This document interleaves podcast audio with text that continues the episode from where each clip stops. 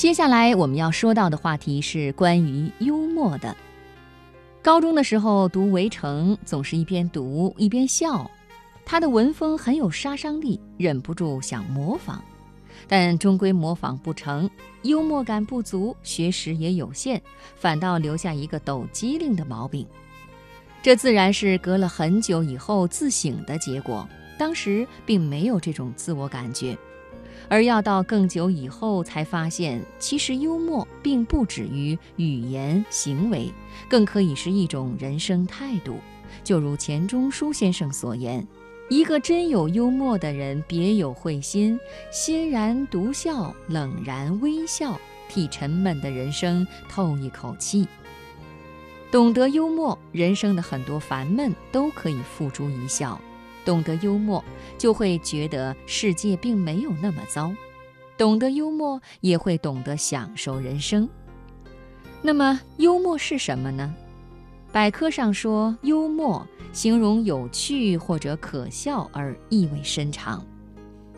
而引进 “humor” 这个词，并且把它翻译成幽默的林语堂则说，幽默有广义与狭义之分，在西文用法。常包括鄙俗的笑话在内，最上乘的幽默自然是表示心灵的光辉与智慧的丰富，是属于会心的微笑一类的。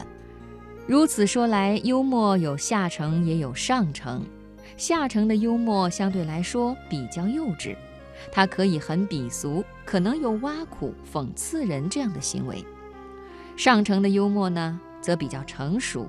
充满智慧和光辉，能让人会心一笑。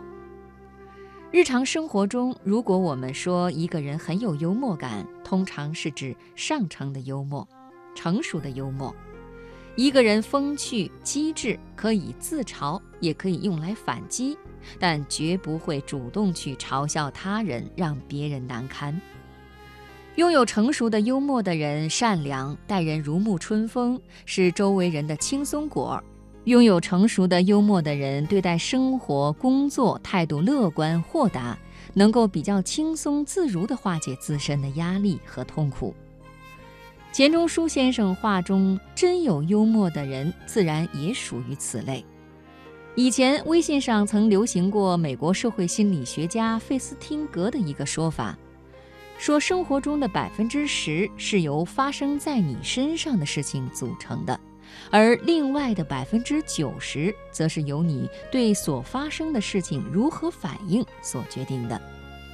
意思是，很多事情的结果好坏以及好坏程度，百分之十由事情本身决定，剩下的百分之九十是取决于我们的情绪、态度和应对方式。